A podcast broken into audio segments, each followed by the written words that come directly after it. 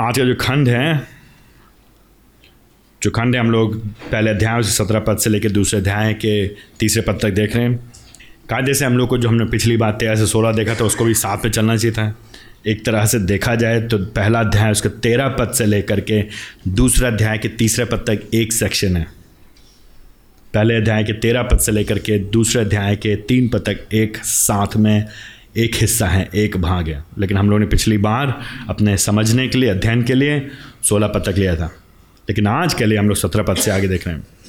और अगर हम इन पदों के सारांश करने का कोशिश करें, समझने की कोशिश करें, मोटी मोटी बात, एक मुख्य बात पत्रस हमसे क्या कहना चाह रहा है यहाँ पे विश्वासियों से, उस समय क्या कह रहा है जब विश्वासी लोग उस समय चिट्ठी उनके सामने। अगेन मैं बार बार आपसे बोलता हूँ कि आप इसको कल्पना के इमेजिन किया करिए।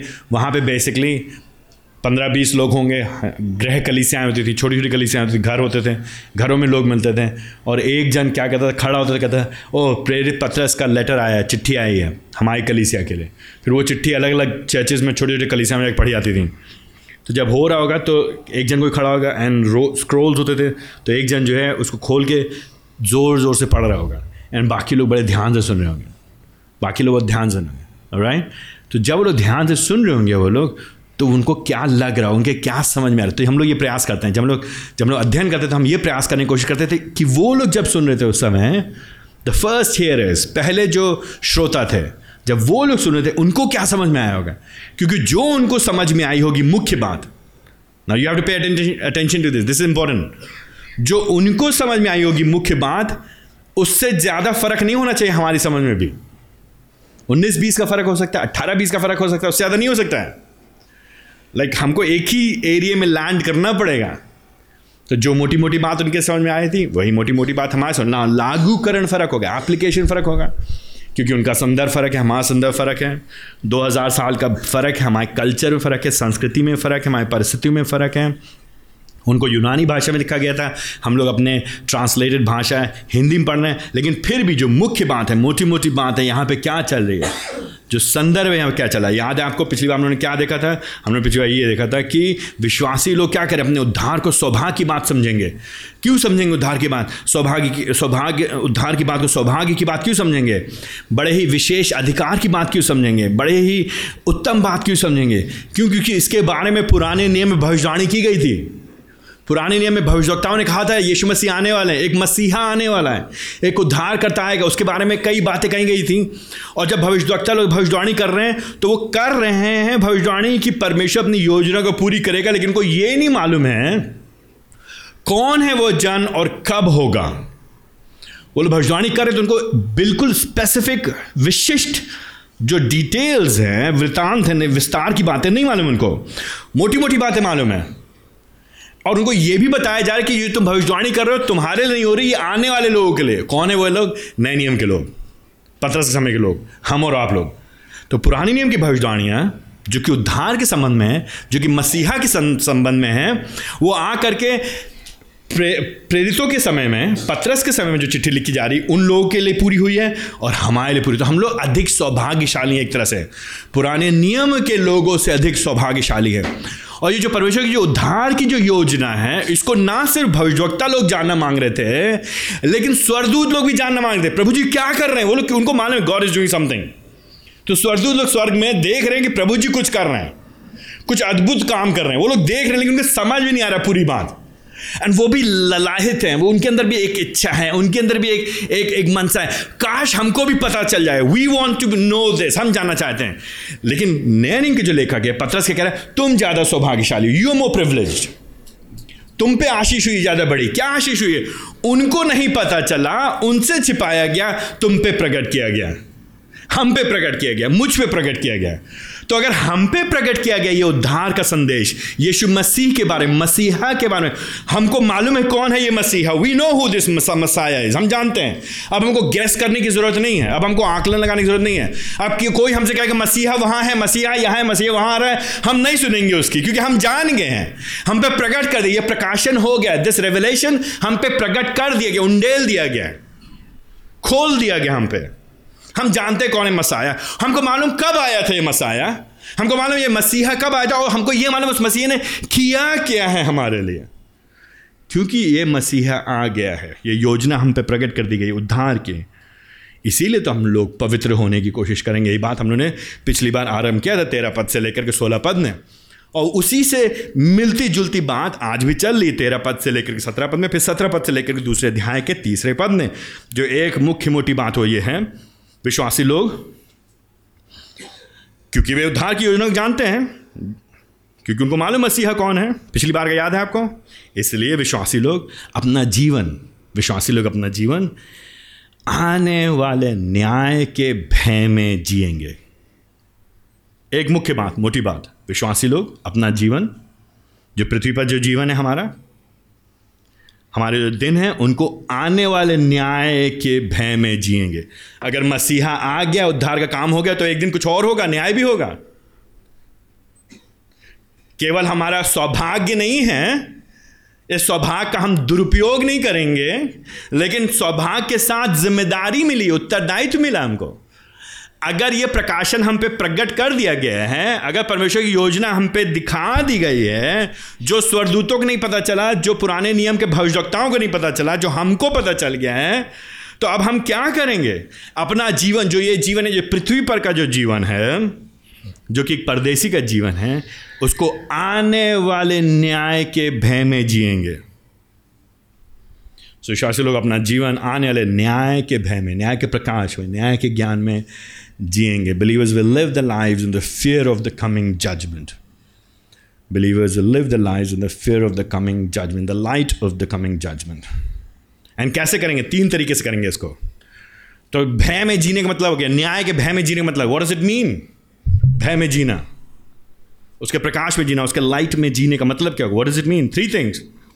Number 1, 18 पद से लेके 21 पद में, 18 पद से लेके 21 पद में वे पवित्रता का पीछा करेंगे। 18 पद से लेके 21 पद या 13 पद से लेके 21 पद तक एक मुख्य बात, आने वाले न्याय के भय में हम जीवन कैसे जिएंगे? पवित्रता का पीछा करने के द्वारा, पवित्रता का पीछा करेंगे 18 पद से लेके 21 पद तक। दूसरी बात, हम लोग न्याय के भय में कैसे जीवन जिएंगे? दूसरी बात, 22 से लेकर के 25 पद, 22 से लेकर 25 पद पहले अध्याय के, वे भातृ प्रेम का पीछा करेंगे, वे भातृ प्रेम का पीछा करेंगे, या भाईचारे के प्रेम का पीछा करेंगे, या प्रेम में जीवन जिएंगे, व्हाटएवर यू वांट टू से, जो भी कहना चाहते हैं आप। अगर हम आने वाले न्याय का भय कर रहे हैं, तो हमारे जीवन में क्या दिखाई देगा? प्रेम दिखाई देगा 22 से 25 तक। नंबर 3, दूसरे अध्याय के पहले पद से लेकर 3 पद तक, दूसरे अध्याय के पहले पद से लेकर 3 पद तक वे है आत्मिक परिपक्वता का पीछा करेंगे, वे आत्मिक वृद्धि का पीछा करेंगे, आत्मिक परिपक्वता का पीछा करेंगे। सो राइट, एक बात, एक मोटी बात, अगर आप क्रिश्चियन हैं, अगर आप विश्वासी हैं, अगर आप मसीह हैं, नामधारी ईसाइयों की बात नहीं कर रहा हूँ मैं, नाम के ईसाइयों ने कोई फ़ायदा नहीं, बचपन में बपतिस्मा लेने से कोई फ़ायदा नहीं, चाहे छिड़काव का हुआ, चाहे चर्च में डूब का हुआ, डजन मैटर। डूब के बपतिस्मा डजन गारंटी करता है कि आप मसीह हैं। बहुत लोग हैं जो डूब लिए, 50 बार डूब लेते, कोई फ़र्क नहीं पड़ता है, डजन मैटर, चाहे छिड़काव का बपतिस्मा हो, चाहे डूब का बपतिस्मा हो, अगर नाम के ईसाई हो तो आप नाम के ईसाई हैं केवल। तो हम नाम के ईसाइयों से नहीं बात कर रहे हैं, हम बात करें सच्चे विश्वासी से। लोग, अगर आप सच्चे विश्वासी हैं, if you are true believer, तो आप अपना जीवन क्या करेंगे? आने वाले नए के न्याय के भय में जिएंगे। लेकिन ये कैसे दिखाई देगा? 3 तरीके से करेंगे। नंबर 1, आप पवित्रता का पीछा करेंगे। नंबर 2, आप भातृ प्रेम का पीछा करेंगे। नंबर 3, आप आत्मिक परिपक्वता का पीछा करेंगे। Alright, so look with me in verse 17। Remember, तुम पे प्रकट किया गया है उद्धार का काम, तुमको पता है, तुम्हारे पर दया की गई है। You are privy to this knowledge, मतलब तुमको स्पेशल नॉलेज मिला है प्रभु की दया से। Therefore, इसलिए तुम क्या करोगे? तुम पवित्रता का जीवन जियोगे। वर्स 13 ऑनवर्ड्स, वर्स 16 में तुम पवित्र बनो। क्यों? क्योंकि तुम्हारा परमेश्वर पवित्र है, जिसने तुमको बुलाया है वो पवित्र है। वर्स 17 में क्यों पवित्रता का जीवन जीना भाई? क्यों?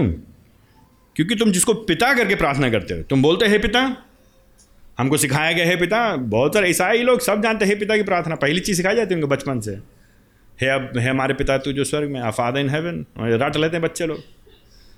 हे पिता की प्रार्थना जानने से कुछ नहीं होता है। बोलते हो तुम हे पिता, यू नो वो हे पिता क्या करेगा तुम्हारा, वर्स 17, पर जबकि तुम उसे हे पिता करके प्रार्थना करते हो, वो बिना पक्षपात क्या करेगा? सबका न्याय करेगा भैया।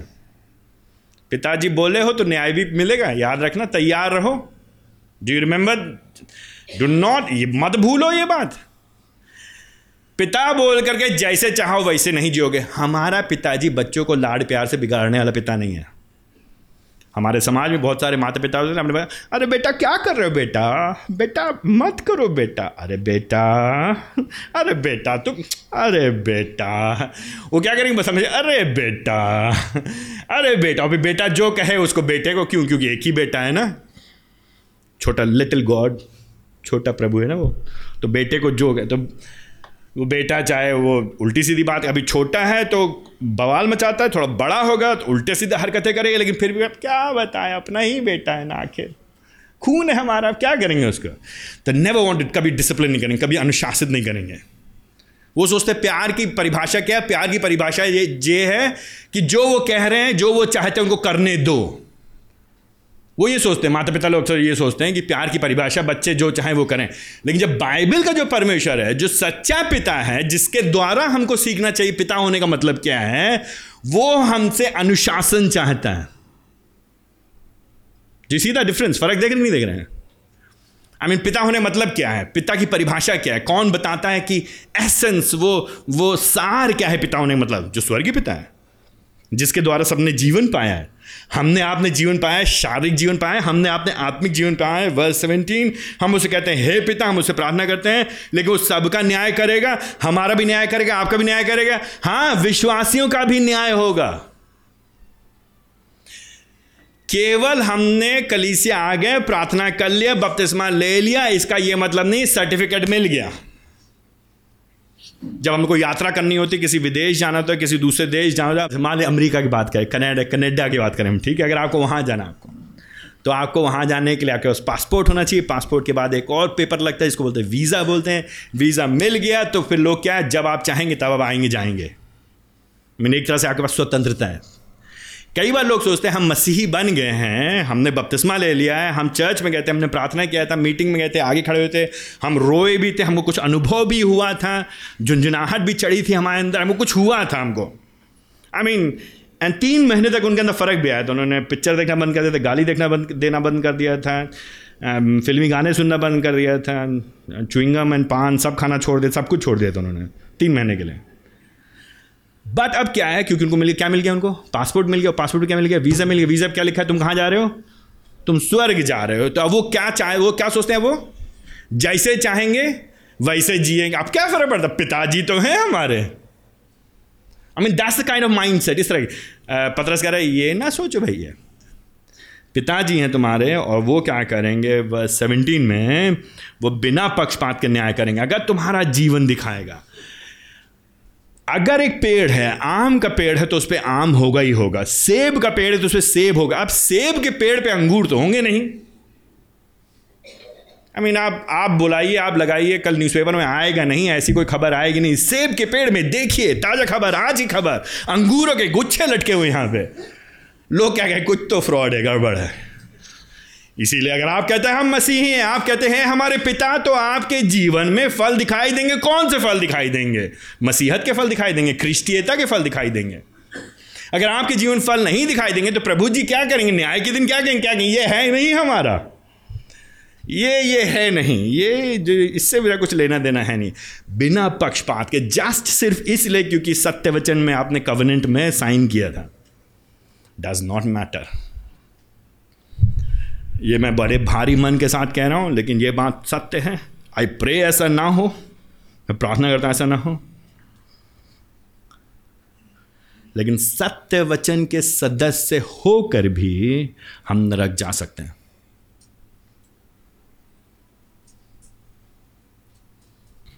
इसीलिए वो कह रहे 17 पद में के अंत में, अपना समय, तुम पृथ्वी पर रहने का समय, जो पृथ्वी तुम रह रहे हो, तुम परदेसी हो। जो वर्ड यहाँ पे इस्तेमाल किया गया है, जो पृथ्वी पर रहने का, ये कुछ समय के लिए, ये हम एग्जाइल में हैं, हम परदेसी हैं। ये अपना देश नहीं है हमारा, ये घर हमारा नहीं, ये पृथ्वी हमारा घर नहीं है। चाहे मकान बना लीजिए, जितने मकान बनाने हैं, but this is not a home. ये हमारा घर नहीं है। टेम्प्रेरी, 40 साल, 50 साल, 60 साल मैक्स मैक्स। आई मीन मैं ऑलरेडी 40 प्लस हो गया हूं, 40 साल बहुत ज्यादा अगर प्रभु जी ने जीवन दिया। जो लोग और जिनकी ज्यादा उम्र हो गई, अभी जो 20 साल के 10 साल के, they think they live for ever, ये सोचते कि हमेशा जिएंगे। नो, हमेशा नहीं जिएंगे। 40 साल 50 साल 60 साल 70 साल 80 साल, दैट्स इट, बस खत्म। उसके बाद हम यहां पे अस्थाई हैं। तुम जो पृथ्वी पर रहने का जो समय है, जो टेम्परेरी समय है, बनाओ मकान पे मकान, दबा के पैसा कमाओ। आई मीन ऐसा जीवन फायदा क्या जीने का जब तक मतलब बिस्तर के नीचे छिपाने की जरूरत ना पड़े पैसे। संसार सोचता, the world things like that. मसीह लोग क्या कहते हैं, ओ भाई मैं भय के साथ जीवन व्यतीत करूंगा, बस 17 ज्ञान में। एंड जो भय के साथ जीवन व्यतीत करने की बात है, ये नहीं, डर नहीं रहा, अरे बाप रे प्रभु जी कब मार देंगे हमको। बाइबल का परमेश्वर राक्षस नहीं है, बाइबल का परमेश्वर फर्जी में रूठ जाने वाला परमेश्वर नहीं। वो रुष्ट नहीं हो जाता, गुस्सा नहीं होता, बात बात पे नाराज नहीं होता है। देर से उठे पटांग, बाइबल नहीं पढ़ी पटांग, इस संडे को तुमने क्या किया, कम पैसा डाला पटांग। बाइबल का परमेश्वर ऐसा नहीं है। बाइबल ये नहीं, मौका नहीं रहा कब हमको घुमा के थप्पड़ मारेगा, ये भय का ये हमको नहीं जीना। पता नहीं प्रभु जी कब नाराज होंगे, प्रभु जी नहीं, प्रभु जी प्रसन्न है हमसे। God is please with us. क्यों प्रसन्न है हमसे? यीशु मसीह के कारण। यीशु मसीह में होकर के वो हमसे अति प्रसन्न है। लेकिन वो हमसे अति प्रसन्न है इसलिए तो हम और भय में जिएंगे। ये आदर वाला भय है। ये वो मेरे पिताजी हैं, मैं अपने पिताजी को रुष्ट नहीं करना चाहता हूँ, मैं पिताजी का अनादर नहीं करना चाहता हूँ, मैं पिताजी को प्रसन्न करना चाहता हूँ। अरे पिताजी की मैं महिमा करना चाहता हूँ, I want to honour my father. अरे कौन सा अच्छा बेटा होगा, कौन सा अच्छा पुत्र होगा जो अपने जो पिताजी, जो उचित पिताजी, जो सही हैं, जिनके पिताजी का चरित्र बढ़िया है, ये परमेश्वर के जैसा, जो पवित्र परमेश्वर है, जो भला पिता है, उसकी आज्ञा पालन करने में उसको आनंद नहीं आएगा। बताइए हमको। I mean we will rejoice. हम भाग भाग के खुशी खुशी करेंगे, खुशी खुशी करेंगे। तो ये जो भय से जीवन है, वर्स 17 के एंड में लिखा है, ये दबाव नहीं है, ये बोझ नहीं है। यीशु मसीह ने क्या कहा, मेरे पीछे चढ़ोगे तो क्या होगा, तुम्हारा बोझ मेरा जुआ उठा लो, वो हल्का है, वो सहज है। ये जो उसके आज्ञा पालन का जीवन है, ये आनंदमय है। I mean this is the kind of life we will live a different life. तो 13 पद से लेकर 17 पद में बेसिकली यही आर्ग्यूमेंट है, इसका तर्क इसका यही चल रहा है, जो मुख्य लॉजिक चल रहा है वो ये कह रहा है, देखो भाई तुम प्रभु में हो, तुम लोग नए लोग हो, अपने पिता के भय में होकर जीवन जियो, पवित्रता का जीवन जियो, तुम्हारे जीवन से दिखाई देना चाहिए, तुम्हारे कामों से दिखाई देना चाहिए तुम सच्चे मसीही हो। तुम उद्धार समझ गए हो, तुम जान गए कौन मसीहा है। उनको नहीं पता चला पुराने नियम के लोगों को, तुमको पता चल गया कौन है मसीहा। उस मसीहा के द्वारा तुम पिता को जानते हो, और क्योंकि तुम अब पिता को अपना पिता कह के उससे प्रार्थना करते हो, तो जियो अब उसके लिए ना, करो उसकी आराधना, करो उसकी उपासना। वर्स 18, याद करो तुम थे क्या पहले। So again and again and again and again, बार बार नए नियम के लेखक लोग क्या करेंगे, हमको हमारे पिछली बातों को याद दिलाएंगे। कई बार लोग कहते हैं भाई पुरानी बात ना क्या करो भाई यार, और खास तौर से पुरानी बात वो मत क्या करो जो नकारात्मक बातें होती है। बाइबल क्या कहती है, पुरानी बातें हमारी जो नकारात्मक बातें उनको बार बार लेकर के आती है, अगेन एंड अगेन अगेन, क्योंकि बाइबल नहीं चाहती कि हम भूल जाए हम थे क्या और प्रभु जी ने हम पे किया क्या है। क्योंकि अगर हम भूल जाएंगे हम क्या थे, तो अभी जहां हैं उसके बारे में हम कुड़कुड़ाएंगे। और जब आप प्रभु को नहीं जानते थे, डू यू नो आपकी हालत क्या थी। वर्स 18 में, प्रभु जी ने तुमको छुड़ाया, किससे छुड़ाया, तुम्हारे निकम्मे चाल चलन से। थैंक यू वेरी मच, बहुत बहुत धन्यवाद। ये जो निकम्मा, जो बेकार का, फ्यूटाइल, किसी बेअर्थ, जिसमें ज़्यादा दम नहीं है, यह जो ज़्यादा काम का नहीं, यह जो चाल चलन है। वर्स 18, कौन सी जाति के हो, तुम्हारा आखिरी नाम क्या, लास्ट नेम क्या चलता है तुम्हारा, तुम्हारे दादाजी ने क्या कहा था, मेरे दादाजी तो, इट डजंट मैटर तुम्हारे दादाजी क्या थे। तुम्हारे दादाजी क्या थे, कौन से मोहल्ले में थे, कौन से गांव में थे, किस जाति के थे, किस पृष्ठभूमि से, इट डज नॉट मैटर, इससे फर्क नहीं पड़ता। क्यों? क्योंकि तुमने क्या प्राप्त किया था। वर्स 18, अकॉर्डिंग टू वर्स 18, इसीलिए जातिवाद, इसीलिए अपने परिवारवाद, इसलिए जो घमंड करते हैं लोग अपने पिछले जन्म को लेकर के, पूर्वजों को लेकर के, अपने पीछे के रास्ते को लेकर के, उनके बुद्धि नहीं है। वर्स 18 क्या लिखा है यहाँ पे? क्या प्राप्त किया था तुमने अपने पूर्वजों से? मेरे दादाजी, मेरे पिताजी, मेरे पिताजी के पिताजी। आप जो समझते हो अपने पिताजी के पिताजी के बारे में, पिताजी के पिताजी के पिताजी के पिताजी के बारे में, बाइबल आपके पिताजी के पिताजी के पिताजी के बारे में ज्यादा ऊंचा नहीं सोचती है। जी सीधा बस 18। क्योंकि पहले आप क्या थे? आप यीशु मसीह जानते नहीं थे। आपके पूर्वज लोग क्या थे? वो यीशु मसीह को नहीं जानते थे। जो आपके पूर्वज लोग जो प्रभु को नहीं जानते, जो प्रभु को नहीं जानते थे, उनके लिए ये शब्द मेरे नहीं है, मुझसे मत लड़ाई करिए। मैं बार बार बोलता हूँ भैया लड़ाई करना इससे कर लीजिए आप प्लीज़। मैं तो सिर्फ समझा रहा हूँ। मैं केवल पोस्टमैन हूँ। मैं कल चिट्ठी पकड़ा रहा हूँ, चिट्ठी मैंने नहीं लिखी है। तो your fight should be with this thing. यहाँ पे क्या लिखा है वर्स 18 में? तुम जानते हो, यू नो दिस। और ये हमको बताने वाली जरूरत नहीं, बात नहीं है। You already know this, you know this. तुम जानते हो भाई, असलियत तुम जानते हो, असलियत जानते हो। देखो हम लोग क्या, हम सबको शेखी भगाने में बड़ा मजा आता है। हम सबको अपनी ऊँची करेंगे। हम अपनी ऊँची कैसे करेंगे? अगर हम बताएंगे मेरे घर वाले बहुत ऊँचे थे, तो सब फेंकना चाहते हैं कि उनकी पीढ़ी जो थी, जिस पीढ़ी से वो आए हैं, हमारे दादा परदादा बहुत Turram Khan, Sheikh Chilli, whatever it was. But according to Peter, पत्रस के अनुसार वर्स 18 में मेरे पिताजी के पिताजी के पिताजी के पिताजी के पिताजी के पिताजी के पिताजी क्या थे? वे जो हमारे जो पूर्वज थे, उनसे हमने क्या प्राप्त किया था? और बाय द वे, जो हमारा पहला पूर्वज था वो आदम और हवा थे। शुरुआती वहीं पर गड़बड़ हुई थी। अदन की वाटिका में ही, उत्पत्ति उसके 3 अध्याय में ही विद्रोह हुआ, पाप आया, वहाँ से शुरू हुआ और फिर वो कभी ख़त्म नहीं हुआ सिलसिला, जब तक यीशु मसीह जी ने आ करके पवित्र और सिद्ध जीवन नहीं जी दिया। सो वर्स 18, हमारी स्थिति तो ये थी, हमारी हिस्ट्री ख़राब थी, हमारा बैकग्राउंड ख़राब था, हमारी पृष्ठभूमि ख़राब थी। You should know your salvation story. आपको मालूम होना चाहिए कि आपके जो उद्धार की कथा है वो क्या है।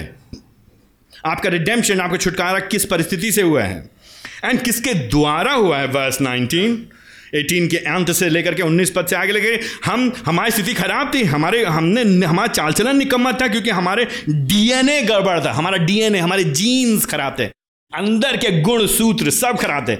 द ब्लड, खून हमारा खराब था। पाप का प्रभाव था हमारे खून के ऊपर, पाप का प्रदूषण था हमारे ऊपर।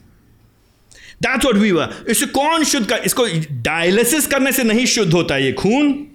इसको क्या करने की जरूरत थी? वर्स 18 के एंड में ये छुटकारा का कोई प्रावधान नहीं था। अरे कैसे छुटकारा होगा? अरे ठीक है, अगर तुम्हारे पास बहुत पैसा हो गया तो क्या हो जाएगा? I mean, कई बार लोग जब बहुत ही चाहे सामाजिक तौर से बहुत छोटे होंगे, सामाजिक तौर से उनका ज़्यादा स्थान नहीं होगा, लेकिन लॉटरी खुल गई, पैसा खोल गया, बच्चे एकदम से उनके आईएएस ऑफिसर बन गए, या एकदम से कोई रिक्शा वाला था, ऑटो वाला था, उसका बच्चा एकदम से क्या हुआ, आईएम और आईआईटी निकाल करके अमेरिका चला गया, 5 करोड़ की उसे नौकरी लगी। देन सडनली क्या होता है? पैसे की वजह से उनकी पूरा चेंज होता है, छवि चेंज होती है। I mean, मसीहत में नहीं कर सकते ऐसा।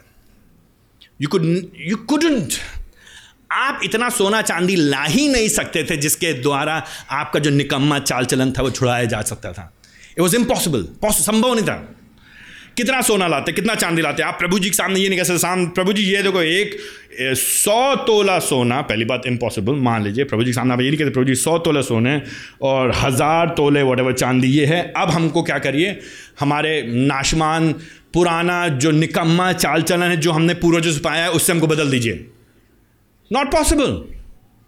You understand? तो जो पत्रस है बताना चाहते, गंभीरता, सीरियसनेस हमारे पिछले पृष्ठभूमि की एंड प्रभु जी का अनुग्रह, गॉड्स ग्रेस, मर्सी, दया, उसकी करुणा, उसने किया क्या हमारे लिए। तो इसीलिए मैं बार बार कहता हूँ, मैं यू नो दैट, आप जानते हैं। हमारे दोस्त लोग कहते हैं भैया आप बार बार एक ही बात कहते हैं। That is true. प्रभु जी ने क्या किया हमारे लिए? कुछ नहीं किया। क्या किया प्रभु जी ने हमारे लिए? अरे भैया क्या किया प्रभु जी ने हमारे? भैया क्या किया? बड़ी समस्या भैया, क्या किया प्रभु? बड़े बड़ी दिक्कत है, क्या किया प्रभु ने हमारे लिए? अरे भैया क्या बताएं, जीवन बड़ा बेकार है, क्या किया प्रभु जी ने हमारे लिए? वर्स 18, हमारा छुटकारा कराया उसने। I mean, अगर हमारा छुटकारा हो गया, that's it, हमारा रिडेम्पशन, हमारा छुटकारा, हमको फिरौती के रूप में उसने हमको रैंसम, उसने हमको छुड़ा लिया। हम फंसे हुए थे, हम बर्बाद थे, हम पक्का विनाश, we were destined for destruction, doomed, पक्का होना ही था हमारा विनाश हमेशा के लिए। सोना चांदी हमारे लिए काम नहीं था, यद्यपि दुनिया के लिए बहुत बहुमूल्य है, लेकिन मसीहों के लिए वो नाशमान है। नोटिस द लैंग्वेज, जानबूझ के पत्रस क्या कह रहे हैं, वो कह रहा है नाशमान वस्तु से ना, ये सोना ये चांदी। अगर हमारे भैया 60 लाख होते, भैया एक मकान खरीदे लखनऊ में, भैया किराए का झंझट नहीं होता, और फिर हमारा सब ठीक ठाक होता जीवन। कितने लोग पिछले सप्ताह सोचें, ये बस एक मकान मिल जाए भैया, बस उसके बाद बस सब ठीक हो जाए, भैया एक नौकरी लग जाए जिसमें 1.5-2 लाख रुपए महीना आए, बस, या कोई बिजनेस शुरू हो जाए जिसमें 2-3 लाख रुपए आ जाए, बस उसके बाद तो सब ठीक से बच्चे सेटल हो जाएंगे, कोई दिक्कत नहीं है। पतरस क्या कह रहा है, ये जो जो नाशवान जो जो चीज़ें जो जिसमें जंक लग जाएगा, चोर ले जाएंगे, स्टॉक मार्केट क्रैश कर जाएगा, कोई करप्शन हो जाएगा, कोई फ्रॉड हो जाएगा, स्कैम हो जाएगा, स्कैंडल हो जाएगा, कोई घोटाला हो जाएगा, तुम्हारी सारी जो मेहनत की कमाई है वो सब छीन जाएगी, खो जाएगी, बर्बाद हो जाएगी, किसी काम नहीं आएगी। प्रभु जी ने उनका उपयोग नहीं किया तुम्हारा उद्धार करने के लिए, मुक्ति देने के लिए, छुटकारा देने के लिए। प्रभु जी ने किसका उपयोग किया? वर्स 19, आह 19 पद, कौन है वो निर्दोष निष्कलंक मेमना यीशु मसीह। घूम फिर के बात वही आ रही बाइबल में बार बार। आई मीन कम ऑन, 19 पद में प्रभु जी ने तुम पे क्या दिया कि तुम क्यों नहीं भय के साथ जीवन जियोगे। देखो तो प्रभु ने क्या किया तुम्हारे लिए, उसने अपना पुत्र दे दिया। कौन है पुत्र? यीशु मसीह। उसका लहू क्या है? बहुमूल्य है। सोना चांदी क्या है? नाशमान है। सोना चांदी क्या होगा? बर्बाद होगा। लहू क्या है? और एब्सोल्युटली प्रेशियस। क्यों है महंगा, क्यों है बहुमूल्य? क्योंकि वो स्वयं परमेश्वर था, वो परमेश्वर जिसने देह धारण कर लिया। हाइपोस्टैटिक यूनियन, द्विस्वभाविक संयुक्ति, बार और अगेन थियोलॉजी इज इंपॉर्टेंट हमारे लिए, आपके लिए ईश्वर विज्ञान बहुत महत्वपूर्ण है। वो है जो त्रिएक परमेश्वर का द्वितीय जन, परमेश्वर पिता, परमेश्वर पुत्र, परमेश्वर पवित्र आत्मा, जो पुत्र है, जो अनंत काल से परमेश्वर था, जो अनंत काल से आत्मा है, लेकिन लगभग 2000 साल पहले उसने, वो जो त्रिएक परमेश्वर का दूसरा जन है, उसने क्या किया? मनुष्य का देह जोड़ लिया, धारण कर लिया, अपने ईश्वरत्व को कम नहीं किया। उसका ईश्वरत्व तो वही ईश्वर, अपने ईश्वरत्व में 100% ईश्वर है, लेकिन मनुष्यत्व को जोड़ लिया। और वह मनुष्य बहुमूल्य है उसका लहू, क्योंकि वो निर्दोष है, निष्कलंक है। Do you see that? ऐसा इतिहास में कोई हुआ ही नहीं आज तक। कौन है इतिहास में जो परमेश्वर और मनुष्य एक ही बार में है? Who is it? कोई है इतिहास में? ना हुआ है, ना होगा। I mean, इसे जो मसीहत है, इसको बनाया नहीं, ये मनगढ़ंत नहीं है, इसको you can not come up with these things. ये सब चीज़ें आप नहीं गढ़ सकते इतनी। ये परमेश्वर की बुद्धि में होकर के, परमेश्वर ने अपनी योजना में होकर बताया कि मैं तुम्हारा छुटकारा कैसे करूंगा। जानवरों के काटने से, जानवरों के बलिदान से नहीं, खून से नहीं, तुम्हारे मरने से नहीं, उसके मारने से नहीं, तुम्हारे व्रत रखने से, तुम्हारे रोज़ा रखने से, या तुम्हारे उपवास रखने से नहीं, तुम्हारे फास्टिंग से नहीं, तुम्हारे खुद के बलिदान, त्याग, काम और पैसे से नहीं, लेकिन मेरा पुत्र है जो निर्दोष है, निष्कलंक है, वो मेमना है। व्यवस्था विवरण, लय व्यवस्था, पुराना व्यवस्था जिसके अंतर्गत मेमना का लहू बहाया जाता था। इसीलिए यूहन्ना क्या कहता है? वो देखो परमेश्वर का मेमना, वो देखो परमेश्वर का मेमना। किसके बारे में? यीशु मसीह के बारे में, जो जगत के पापों को लिए जाता है, हर लेता है, अपने ऊपर उठाया जाता है। यीशु मसीह वो मेमना है। और वो क्या किया गया? उसका लहू बहाया गया। कब बहाया गया? लगभग 2000 साल में। कहाँ पे? कल्वरी क्रूस के ऊपर। क्यों? हमारे आपके पापों के लिए। क्यों? क्योंकि हम और आप, हमारे पूर्वजों से हमने क्या प्राप्त किया था? निकम्मे चाल चलन को। क्योंकि हमारे खून में, डीएनए में गड़बड़ी, इसीलिए तो बदलाव मुश्किल होता है, इसीलिए तो इम्पॉसिबल होता है। पाप करना छोड़ के दिखाइए। मैं लोगों से बोलता हूँ बार बार, चैलेंज करता हूँ, पाप करना छोड़ो। और जब खून में है तो कहाँ से छोड़ोगे तुम? इसीलिए हमको क्या चाहिए? मेमने का लहू चाहिए, जो हमको धोएगा, बदलेगा, नया जीवन देगा, नया हृदय देगा। इसीलिए वो इतनी बहुमूल्य बात है, क्योंकि उसके द्वारा हमारा लहू, हमारा उद्धार हुआ है। कौन है ये? वर्स 20, ये जगत की उत्पत्ति से जाना गया था, सृष्टि की उत्पत्ति से। Verse 20, who is this lamb? कौन है ये मेमना? ऐसी विशेष बात क्या है? क्यों हम पवित्रता का पीछा करें? अरे भाई, हमारे लिए अद्भुत काम हुआ है। कौन सा काम हुआ है? अरे यीशु मसीह हमारे लिए मनुष्य बन करके मारे गए, गाड़े गए, तीसरे दिन जी उठे। लेकिन कौन सी बड़ी बात है यीशु मसीह में? अरे यीशु मसीह वो जो मेमना है, वो जगत की उत्पत्ति से पहले, सृष्टि से पहले जाना गया। क्यों? क्योंकि वो त्रिएक परमेश्वर, वो अनंत काल से था। I mean, can you imagine, can you see the beauty of the gospel? सुसमाचार की सुंदरता आपको दिखाई दे रही है? प्रभु जी अद्भुत, महान है। वो परमेश्वर जो अनंत काल से, जो सृष्टि से पहले जाना गया मेमना, ये मनुष्य नहीं, ये केवल एक अवतार नहीं है, ये केवल कोई एक पैगंबर नहीं है, केवल एक कोई गुरु नहीं है, यह सृष्टि से पहले जाना गया। कभी भी ऐसा समय नहीं था जब वो नहीं था। There was never a time when he was not। वो हमेशा से है। Verse 20, वो हमेशा से था, हमेशा से जाना गया, क्योंकि वो परमेश्वर है, क्योंकि वो अनंत काल से परमेश्वर है। लेकिन क्या हमारे लिए अंतिम दिनों में क्या हुआ? Verse 20 के एंड में प्रगट हुआ, जो अल्टीमेट प्रगट होना, अल्टीमेट रेवलेशन, जो सर्वोच्च सबसे उत्तम प्रकाशन है, रेवलेशन है, वो यीशु मसीह का है, उसका देह धारण। द वर्ड बिकेम फ्लैश, वह जो वचन है वह देहधारी हुआ, हम पे प्रगट हुआ, हमको दिखाई दिया। हमको गैस करने की जरूरत नहीं है, आंकलन लगाने की जरूरत नहीं है, अनुमान लगाने की जरूरत नहीं। कौन है परमेश्वर, हमारा उद्धार कैसे हो गया? अरे हमको बता दिया गया। पुराने नियम में वो लोग पता नहीं कर पाए, उनको कुछ अंदाजा था, अंदेशा था, लेकिन हमारे समय में हम पे प्रकट कर दिया गया, हमको बता दिया गया यीशु मसीह ये है, आ गया, दिखाई दिया। उसको शिष्य ने देखा, शिष्य ने छुआ, उसकी आवाज को सुना, उसके कामों को देखा। Verse 21, अब उस अद्भुत मसीहा के कारण, उस अद्भुत रेवलेशन के कारण, उस अंतिम प्रकाशन के द्वारा हम सब क्या करते हैं? जो लोग मसीही लोग हैं, जो विश्वासी लोग हैं, क्या करते हैं? हम लोग परमेश्वर विश्वास करते हैं। क्यों? क्योंकि Verse 21 में उसने किया क्या? इस संसार में आया, पवित्र जीवन जिया, मारा गया, गाड़ा गया, लेकिन मरा नहीं रहा, तीसरे दिन जी उठा। इसीलिए तो तुम विश्वास करते हो, इसीलिए तुम विश्वासी हो। तो तुम ईसाई इसलिए नहीं हो क्योंकि तुम ईसाई घर में पैदा हुए थे।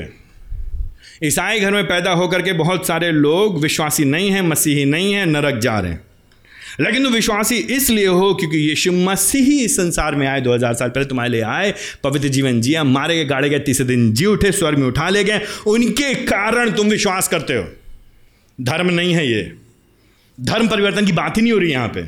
यहाँ पे बात हो रही है अनंत काल से पहले, जो सृष्टि से पहले, जो हमेशा से था, जो सनातन से है, जो सनातन का परमेश्वर है, वह है जिसने देह धारण कर लिया। वो आया, आपके लिए सिद्ध जीवन जिया, आपके लिए मारा गया, आपके लिए गाड़ा गया, आपके लिए जी उठा, और उसके कारण अब हम विश्वास करते हैं परमेश्वर पे, उसके कारण हम विश्वास करते हैं यीशु मसीह के ऊपर, उसके कारण अब हमारी आशा है कि एक दिन वो वापस आएगा, उसके कारण हमारे पास एक आशा कि एक दिन हमको उत्तराधिकार में कुछ मिलेगा, जो क्या होगा? जो अविनाशी होगा, निष्कलंक होगा, अमिट होगा, स्वर्ग में हमारे लिए सुरक्षित रखिए। जी सीधा, अब हम अपना जीवन कैसे जिएंगे?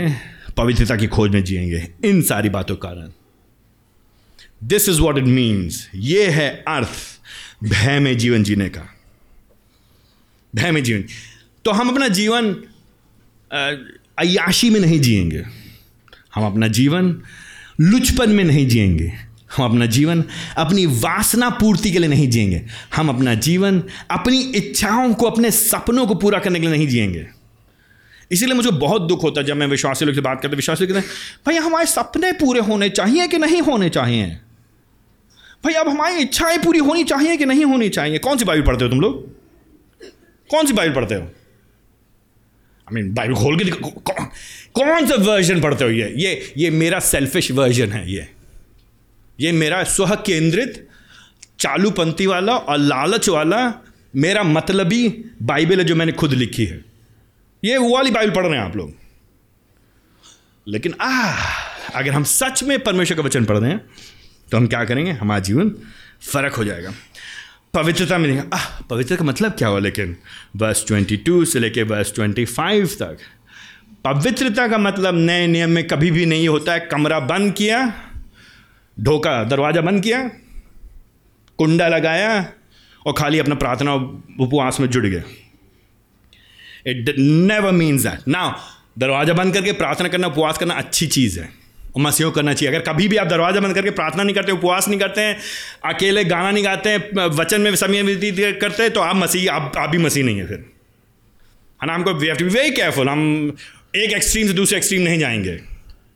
अगर हम मसीह हैं तो हम अकेले समय निकाल के बाइबल पढ़ते हैं, अगर हम मसीही हैं तो अकेले प्रार्थना करते हैं, अगर हम मसीही हैं तो हम उपवास में समय व्यतीत करेंगे, अगर हम मसीही हैं अपना व्यक्तिगत आत्मीयता के साथ प्रभु के साथ just me and my God हम समय व्यतीत करेंगे, बिल्कुल करेंगे, एंड वो उसके साथ अनुभव में जीवन जिएंगे, ऑफ कोर्स हम करेंगे। लेकिन मैं क्या कह रहा हूँ, मैं कह रहा हूँ केवल यही नहीं है। कुछ लोग क्या करते हैं, लोग सोचते हैं केवल यही है। कुछ लोग ये नहीं करते हैं, जो ये नहीं करते हैं उनमें कुछ गड़बड़ है। लेकिन जो कुछ लोग ये सोचते हैं खाली मैं और मेरी प्रार्थना अकेले कोने में बैठ करके और किसी से मुझे कोई दुनिया से मतलब नहीं, तो फिर चले जाइए, वैरागी बन जाइए, चले जाइए हिमालय के ऊपर, फिर खोल लीजिए वहाँ पे कोई नई चोटी ढूंढ लीजिए, यरूशलेम चोटी, चले जाइए वहाँ पे अपना कोई मसीहा अलग कर लिए। वो मसीहत नहीं है, वो पाखंडी मसीहत है, वो आसान मसीह है, तो वो भी धोखा है। वर्स 22 से 25 में नोटिस करिए मुख्य बात क्या कही जा रही है वहाँ पे।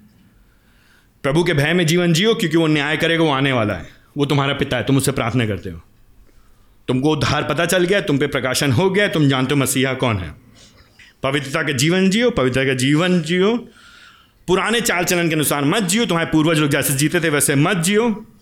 लुचपन में, शरीर में, वासना में, कामुकता में, संसार में, रोटी कपड़ा मकान में, पैसे के चक्कर में मत रहो, घमंड में, ऐब में, शरीर के कामों में मत जियो। वर्स 22 ऑनवर्ड्स, लेकिन क्या करो तुम, do you see that, again घूम गए, पवित्रता, होलीनेस। तो ये जो हमारा वर्टिकल परमेश्वर के साथ संबंध है, हमारा प्रभु जी के साथ संबंध, हालेलुया होसन्ना हम गाएंगे, बिल्कुल गाएंगे, गाना चाहिए हमको। हम अकेले बैठ के प्रभु की आराधना करेंगे, परंतु 24 घंटे नहीं करेंगे रात, हम बाहर तो निकलेंगे, और जब बाहर निकलेंगे तो एक दूसरे के साथ कैसे व्यवहार करेंगे। वर्स 22, जबकि तुमने भाईचारे के निष्कपट प्रेम के लिए सत्य का पालन करके अपनी आत्माओं को पवित्र किया है, तुम्हारी आत्माओं का शुद्धिकरण हो गया है, तुम शुद्ध बना दिए गए प्रभु जी के दया से होकर, परमेश्वर पवित्र आत्मा के कारण, यीशु मसीह के लहू में होकर के यह हो चुका है, तुम नए बना दिए गए हो। कैसे हुआ है? भाईचारे के निष्कपट प्रेम के लिए तुमने सत्य का पालन किया है। मार्ग सत्य हो, जीवन में ही हो, यीशु मसीह, यू नो द ट्रूथ। सत्य कौन है? यीशु मसीह है। तुम सत्य जान गए। सत्य क्या जान गए? तुम ये जान गए कि बिना यीशु मसीह के हम नरक जाए थे, तुम ये जान गए बिना यीशु मसीह के हम बर्बाद होते, तुम ये जान गए बिना यीशु मसीह के जीवन नहीं है, जीवन के बाद का जीवन तो पक्का नहीं है हमारा, इस जीवन का कोई उद्देश्य नहीं है, खाली यहीं जिएंगे फिर मर जाएंगे, खत्म हो जाएगा, इसके बाद कुछ नहीं है। आह, अब हम सत्य जान गए कि हमको उद्धार चाहिए, मुक्ति चाहिए, मोक्ष चाहिए, हमको कल्याण चाहिए, हमको जीवन के बाद का जीवन चाहिए, हमको पैराडाइज चाहिए, अगर हमको स्वर्ग चाहिए तो हमको यीशु मसीह के द्वारा चाहिए, नई सृष्टि चाहिए तो यीशु मसीह के द्वारा चाहिए। लेकिन हमको कैसे देगा? अगर हम अपने पापों को मानेंगे, इनकार करेंगे, पश्चाताप करेंगे, प्रायश्चित करेंगे, और यीशु मसीह के द्वारा जो किया गया काम है उसकी active obedience and passive obedience, उसका जो सक्रिय आज्ञाकारिता है और असक्रिय आज्ञाकारिता, कौन सी सक्रिय आज्ञाकारिता? उसके जीवन में जो पवित्र जीवन उसने जिया है 24 घंटे सातों दिन, बचपन से लेकर मरने तक, जो उसने व्यवस्था का पालन किया, परमेश्वर पिता को प्रसन्न नहीं किया, 24 घंटे सातों दिन उसने कभी झूठ नहीं बोला, चोरी नहीं किया, व्यभिचार नहीं किया, उसने अपने कामों में, अपने शब्दों में, अपने अपने अपने सोच में कभी भी पाप नहीं किया, सिद्ध जीवन जिया, परमेश्वर पिता को प्रसन्न नहीं किया। मेरे बदले, मेरे लिए, मेरी जगह पर, मेरे स्थान पर जो सिद्ध जीवन मुझको जीना चाहिए था, जो मैं नहीं जी पाया, मेरे लिए जी दिया उसने। एंड देन उसके ऊपर क्रूस के बाद पर वो चढ़ गया, उसने अपनी उसने उसने उसने हमारे पापों का दंड अपने ऊपर ले लिया। वो जो पाप से अनजान था, हमारे लिए पाप ठहराया गया, और परमेश्वर पिता के क्रोध को उसने सह लिया। पाप की मजदूरी तो मृत्यु है। उसने पाप नहीं किया था, उसने पाप की मजदूरी नहीं कमाई थी, पाप मैंने किया था, पाप की मजदूरी मैंने कमाई थी, आपने क्या कमाया था? दंड आपको मिलना चाहिए था, नरक पे आपको जाना चाहिए, मरना चाहिए था, क्रूस के ऊपर आपको चढ़ना चाहिए था, लेकिन कलवरी क्रूस पे यीशु मसीह हमारे बदले में, हमारी जगह पे, हमारे लिए, हमारे वास्ते, हमारे हमसे प्रेम करने के कारण क्रूस के ऊपर चढ़ गया वो, और मारा गया। This is the gospel. This is the good news. मारा गया, गाड़ा गया, यह सत्य है, और फिर जी उठा वो। कैसे मालूम? परमेश्वर ने उसके बलिदान को स्वीकार कर लिया, क्योंकि वो जिलाया गया, उसका जिलाया जाना उसके बलिदान को और उसके जीवन को, उसके बलिदान को सही ठहराता, उचित ठहराता है। एंड इट विंडिकेट्स हिम, दिखाता है कि वो सच्चा प्रभु है, वो पवित्र परमेश्वर है, और यह दिखाता है जो कोई उस पर विश्वास करेगा, जो कोई डजंट मैटर किस जात का, किस धर्म का, किस देश का, किस रंग का, किस समय, जो कोई उस पर विश्वास करेगा वो नाश ना होगा परंतु अनंत जीवन पाएगा। जीवन के बाद का जीवन, असली जीवन, सच्चा जीवन, ये वाला जीवन नहीं, जो जीवन आने वाला जीवन है, वह जीवन जो दे नहीं सकता, जो सोना और चांदी से खरीदा नहीं जा सकता, जो पैसे से कमाया नहीं जा सकता, जो हमारे पेंशन से, हमारे स्टॉक मार्केट से, हमारे इन्वेस्टमेंट से, हमारे नौकरी से, हमारे करियर से, हमारे फ्यूचर से जो कमाया नहीं जा सकता, लेकिन जो असली फ्यूचर है वो यीशु मसीह ने कमा दिया हमारे लिए, आपके लिए।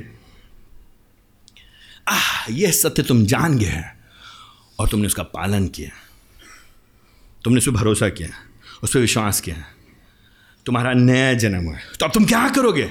वर्स 22 में what are you going to do now? Verse 22, एक दूसरे से प्रेम करो।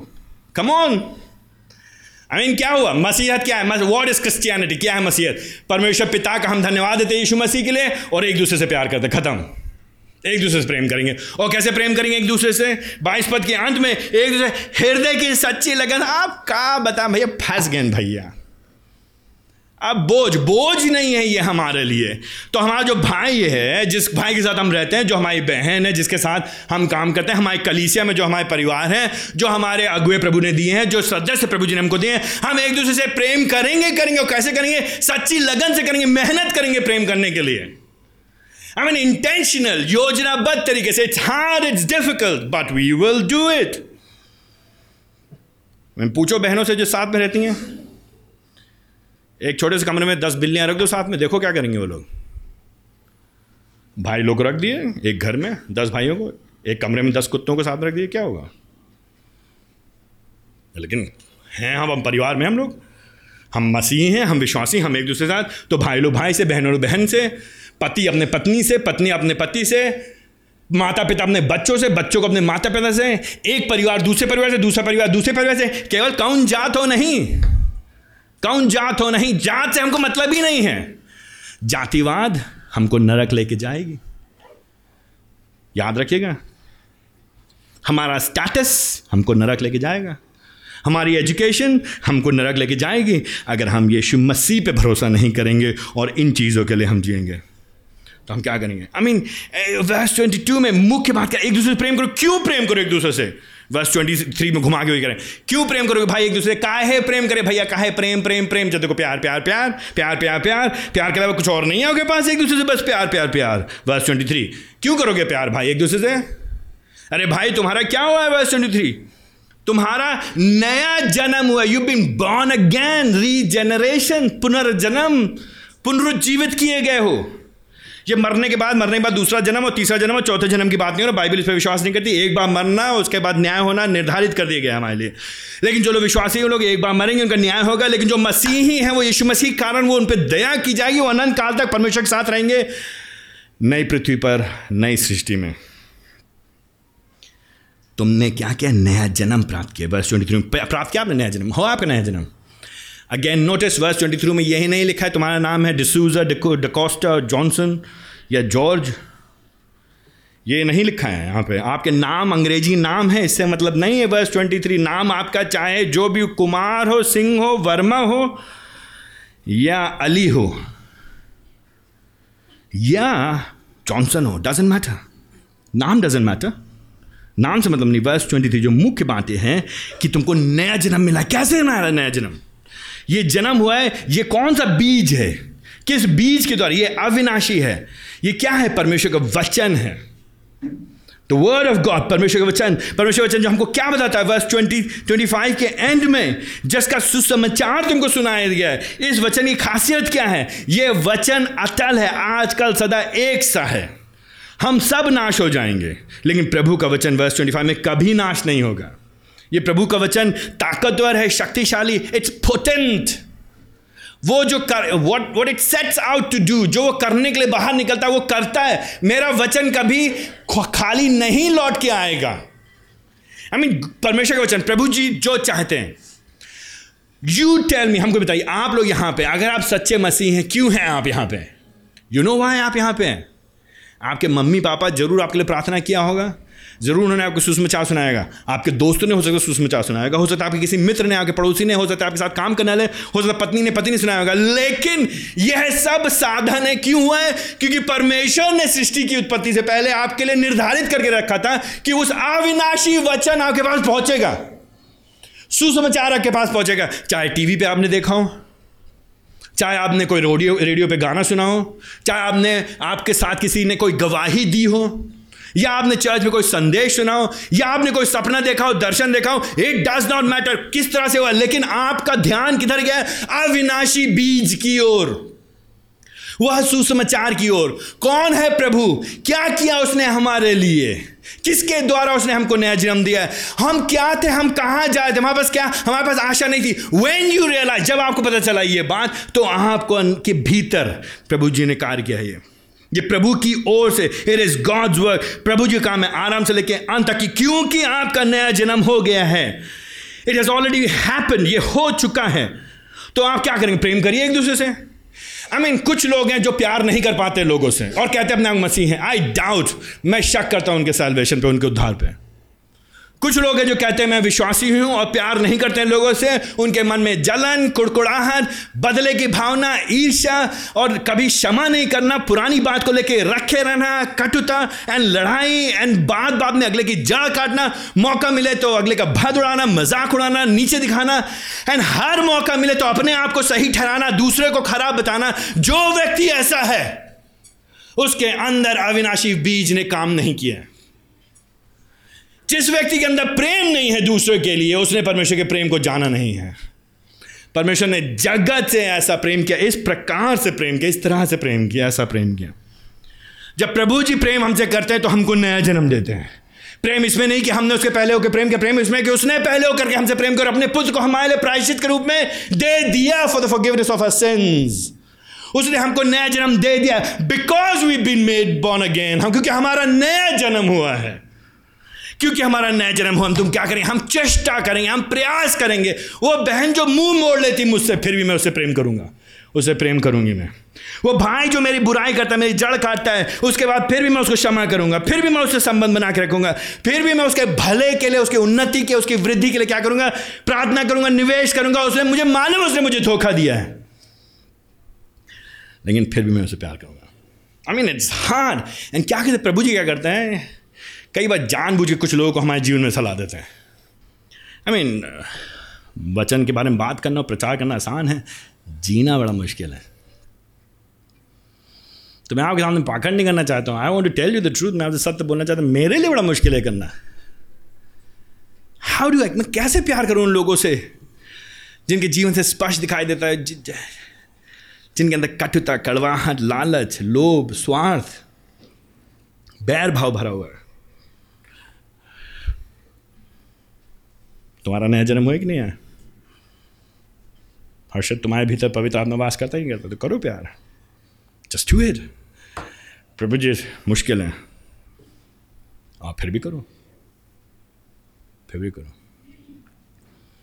परमेश्वर के न्याय के भय में जीवन व्यतीत करने का मतलब यह है।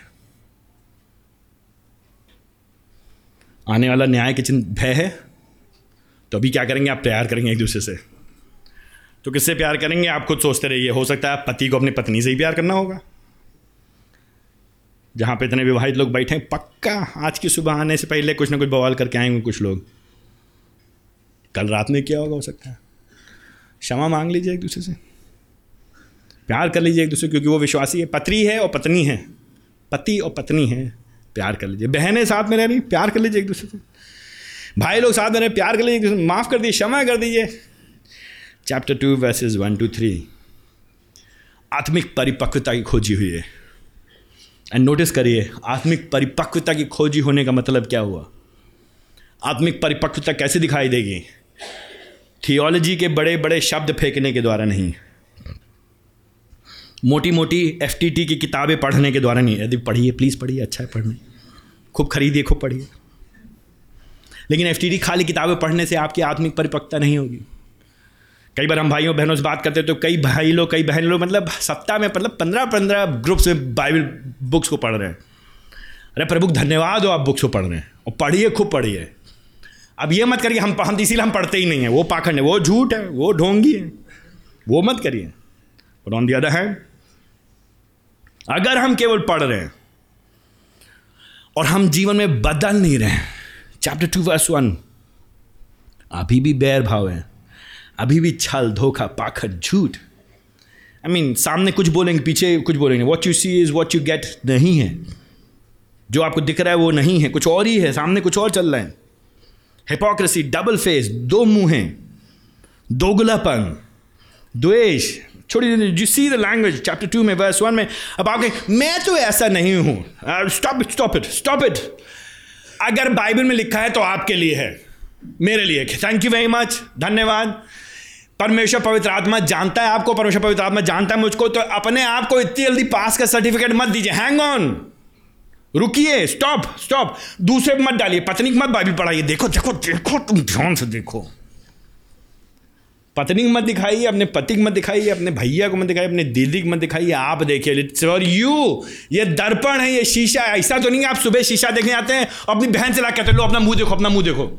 आप बाल आपको बनाना, चेहरा साफ करना, तो आप मुंह देख रहे हैं ना अपना देखिए. अपनी पत्नी को मत दिखाइए. This is for you, this is for me, मेरे लिए. ये बाइबल, परमेश्वर का वचन, परमेश्वर पवित्र आत्मा मुझसे इस समय कह रहा है चैप्टर 2 वर्स 1 में कि हर्षित तुम अपने अंदर से सब प्रकार के बैरभाव हटाओ. मुझे बैर से बचना, मुझे धोखा नहीं देना लोगों को, मुझे पाखंड नहीं करना. और प्रचारक लोग सबसे ज्यादा पाखंडी होते हैं.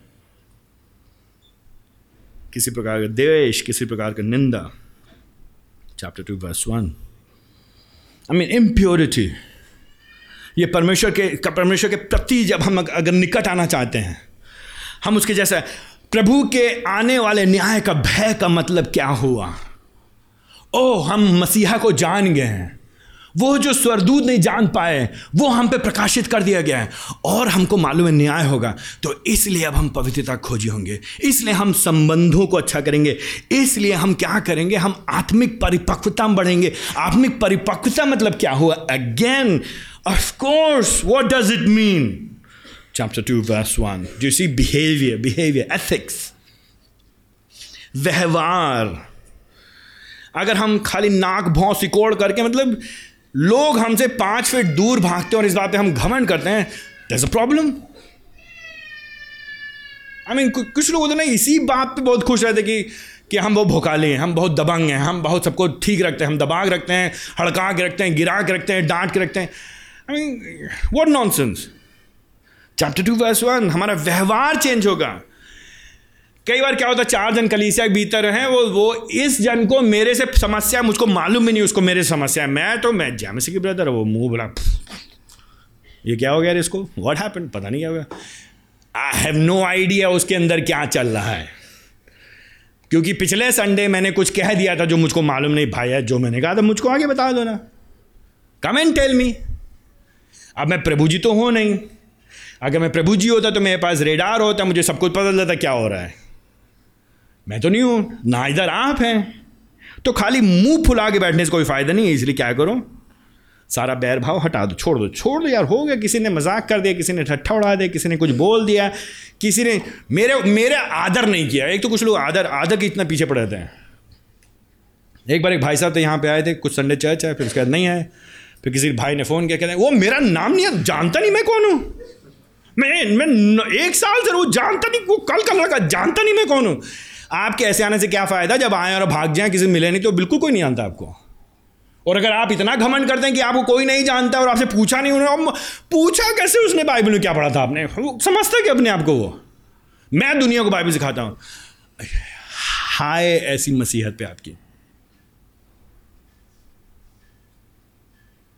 आई मीन अगर आप अंदर से जल जाते हैं क्योंकि अगले ने पूछ लिया बाइबल में क्या पढ़ा था. चैप्टर 2 वर्स 1 एंड 2, इसमें क्या कह रहा है, हर प्रकार की निंदा को दूर करो. वर्स 2 में नवजात शिशु के समान आत्मिक शुद्ध आत्मिक दूध के लिए ललाहित रहो. व्हाट इज दिस शुद्ध आत्मिक दूध? परमेश्वर का वचन. तो एक दूसरे से बाहर रखोगे, भाई मुझे बताओ. आई मीन जब मसीह लोग मिले हैं तो अब ये नहीं कि अब हमेशा जय मसीह की ब्रदर और क्या पढ़ रहे हैं बाइबल में, आप बताइए हमको. मैं फालतू पाखंड की बात नहीं कर रहा हूँ. I am not just saying that like हमेशा, जस्ट ऑलवेज.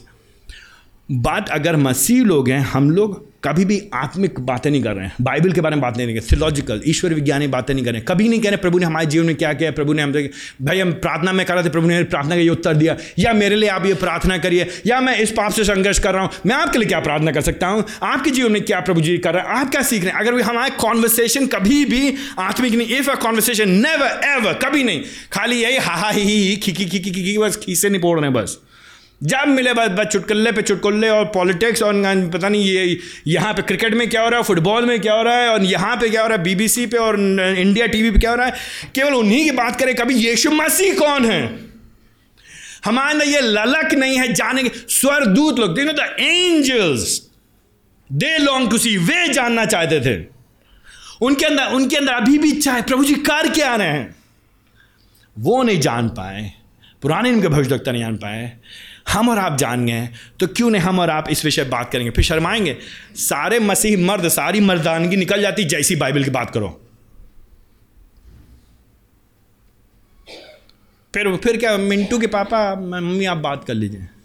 सडनली अभी as soon as spiritual matters, suddenly जैसी आत्मिक बातें आई, देखो आदमी कितना बहुत शेर खान था, पहले बहुत बहुत बहुत चौड़ा होकर बैठते थे, सडनली सारी जो मर्दानगी फिर पीछे मम्मी के पीछे छिप जाएंगे, पत्नी के पीछे।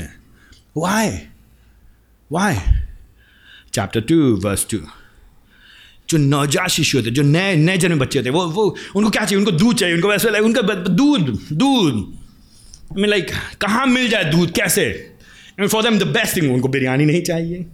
आई मीन अजीब होगा ना अगर 3 महीने का बच्चा बिरयानी मांग रहा है कुछ प्रॉब्लम होगी। उसको गाजर नहीं चाहिए, उसको हलवा नहीं चाहिए, what does he want, milk. I mean and वो क्या गई, he is always like just always ललक उसके अंदर दूध के लिए, एंड दूध नहीं मिलेगा तो क्या करेगा, चिल्ला चिल्ला के रोएगा वो। आई मीन हमको दूध दो, दोगे काहे नहीं, हमको दूध दो। सके यही कह रहे वर्स 2 में, नवजात शिशु के समान, new born babies, I want God's word, मुझे परमेश्वर वचन दो, मुझे कहानी ना सुनाओ भाई यार, मुझे चुटकुल्ले मत सुनाओ, मुझे वचन दो भाई, मुझे नहीं सुननी ये कहानी, मुझे नहीं सुननी वो फालतू की बात, मुझे नहीं सुननी ये दंत कथा, मुझे नहीं सुननी कानों की खुजलाहट, मुझे नहीं चाहिए सब, गिव मी गॉड्स वर्ड, परमेश्वर का वचन दो। और ऐसी ललक होनी चाहिए मसीहों के लिए, अरे भैया जब बंद करेंगे कि नहीं करेंगे, no give me more,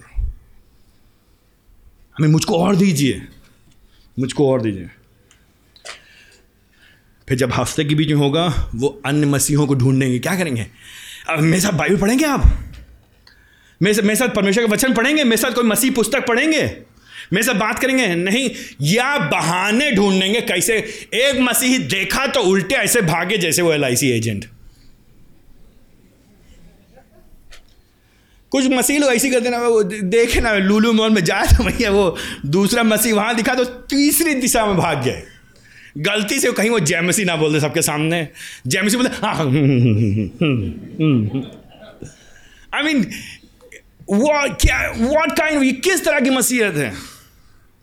chapter 2 verse 2, जब तुम ललाहित रहोगे इसके लिए, मीनिंग उसके लिए लगे रहोगे। I mean do you see that, किस चीज़ के लिए लायक, परमेश्वर के वचन के लिए, उसकी शिक्षा के लिए, उसके ज्ञान के लिए, कौन है प्रभु, उसने हमारे लिए किया क्या, सुसमाचार के लिए, वो अविनाशी बीज के लिए। तो हम क्या करेंगे, जो उद्धार हमारा हो चुका है उसके अनुभव में हम क्या करेंगे, और बढ़ते रहेंगे, वृद्धि होती रहेगी, हम मजबूत होते जाएंगे, हम दृढ़ होते जाएंगे। क्यों, क्योंकि चख कर देखो यहोवा भला है, क्योंकि हमने चख लिया है, जान लिया है यहोवा भला है, हम जान गए यीशु मसीह भला है, हम जान गए उसका वचन शहद से भी मीठा है, हम जान गए हैं क्योंकि प्रभु की कृपा का स्वाद हमने चख लिया, क्योंकि हमारा नया जन्म हो गया, क्योंकि हम मसीही हैं। अब हमारे अंदर जो है वो निकाला नहीं जा सकता है, अब हम जिएंगे तो मसीह के लिए, हम मरेंगे तो मसीह के लिए, अपने हम कार्यों में दिखाएंगे, अपने शब्दों में दिखाएंगे, अपनी इच्छा में दिखाएंगे, हमारी पहल क्या होगी, हमारी चाहत क्या होगी, हमारी ललक क्या होगी, घूम फिर के एक ही बात होगी। क्योंकि कौन है ये लोग, ये वो मसीह हैं, वो जानते हैं कि न्याय आने वाला है। कैसे जानते न्याय आने वाला है, क्योंकि मसीहा आ गया है, वो प्रकट कर दिए गए, जिसके बारे में भविष्यवक्ता नहीं जान पाए, जिसके द्वारे में स्वर्गदूत नहीं जान पाए, हम और हम पर प्रकट कर दिए गए। इसीलिए तो अब हम प्रभु का भय मानेंगे, इसीलिए हम पवित्रता में जिएंगे, इसीलिए हम प्रेम में जिएंगे, इसीलिए हम आत्मिक परिपक्वता में बढ़ेंगे। कैसे बढ़ेंगे? वचन को और पाने के द्वारा। और से तो हम भूखे होंगे। तो जब हम लोग मौका मिलेगा संडे को गैदर होने के लिए, एक ही दिन मिलता है भैया आराम करने के लिए, एंड एक ही दिन मिलता है कपड़े धोने के लिए। Are you joking? Are you kidding me? मजाक करें मुझसे? एक दिन कपड़े धोने के लिए आराम चाहिए आपको, कपड़े धोने के लिए। जब कोविड टाइम था दुनिया में लोग तरस गए मसीह संगति करने के लिए। अभी हल्का सा पेट दर्द कर रहा था भैया, भैया चक्कर आ रहा था, उठ रहे थे। अभी कल ऑफिस होता चक्कर आता है अभी तुम्हारा, अभी स्कूल जाना तो चक्कर आता है अभी एयरपोर्ट, अभी खरीदा होता 10,000 रुपये का टिकट तो एयरपोर्ट पे गिरते लपटते जैसे जाते पहुंच जाते, फिर घुस जाते वहाँ पे जा करके, मतलब 5-5 क्रोसिन खाते लेकिन बैठ जाते ना। अगर कोई लेजिटिमेट है दैट्स अ डिफरेंट थिंग, मैं समझता हूँ कभी कभी होता है, लेकिन आई मीन मेरे सर दर्द होता है तो व्हाट डू आई डू? मेरे जुकाम होता है, मेरा गला खराब होता है, मेरे चेस्ट इन्फेक्शन होता है, मैं क्या करूँ? What am I going?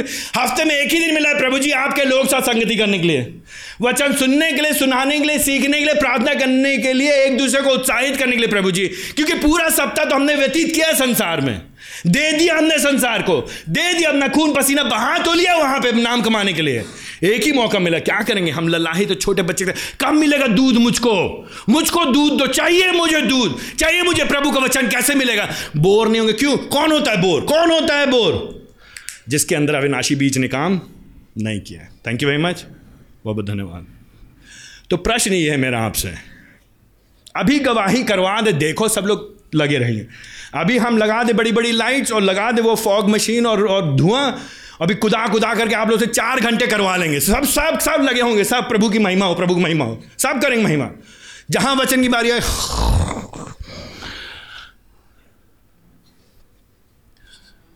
क्यों वचन के लिए भूख नहीं? टेल मी, क्यों प्रायोरिटी नहीं आपके लिए बाइबल? बताइए। समथिंग इज टेरेबली रॉन्ग, कुछ गड़बड़। तो क्या करेंगे आप? अभी क्या करेंगे? पश्चाताप करिए। I mean repent of your sins, अपने पापों से पश्चाताप करिए। क्यों पवित्रता के लिए नहीं खोजी हो रहे आप हफ्ते भर? क्यों हफ्ता अपना नहीं व्यतीत करें पवित्रता में? पश्चाताप करिए।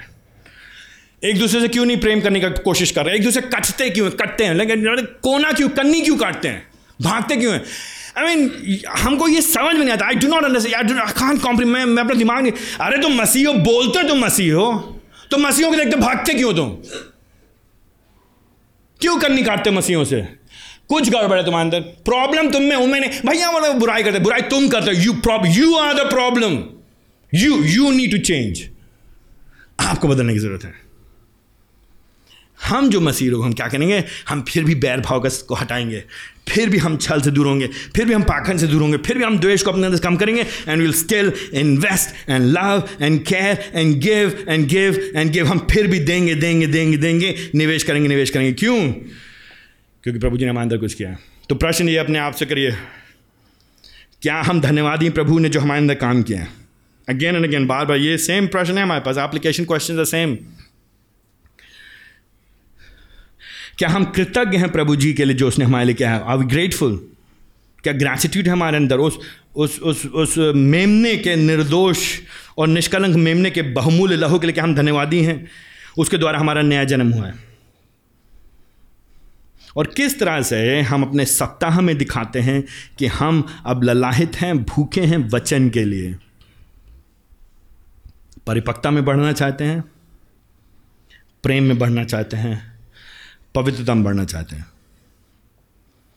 क्या आप आने वाले न्याय की तैयारी के लिए अपने आप को तैयार कर रहे हैं, उसका सामना करने के लिए? कैसे अपने जीवन से आप दिखा रहे हैं कि आपका नया जन्म हुआ है? अगर आज आप पहली बार आए यहाँ पे, आपका नया जन्म नहीं हुआ है, तो प्रभु जी से कहिए, प्रभु जी मुझ पे दया करिए, मेरे को नया जन्म दीजिए। एंड प्रभु जी को भाता है, वो प्रभु जी प्रिय, प्रभु जी दयालु प्रभु, वो आपको देंगे नया जन्म। परमेश्वर पवित्र आत्मा आपको नया जन्म देगा। आप मांगिए उससे, आप उसके पास आइए, प्रभु जी मुझ पर दया करिए, मुझे अपना बेटा बेटी बना लीजिए। प्रभु जी मैं उस न्याय के दिन के लिए तैयार रहना चाहता हूँ। जब आप आएंगे तो मैं आपके सामने खड़ा होना चाहता हूँ और आपसे सुनना चाहता हूँ, शाबाश मेरे उत्तम और विश्वास योग्य पुत्र। आइए अपनी प्रार्थना करें।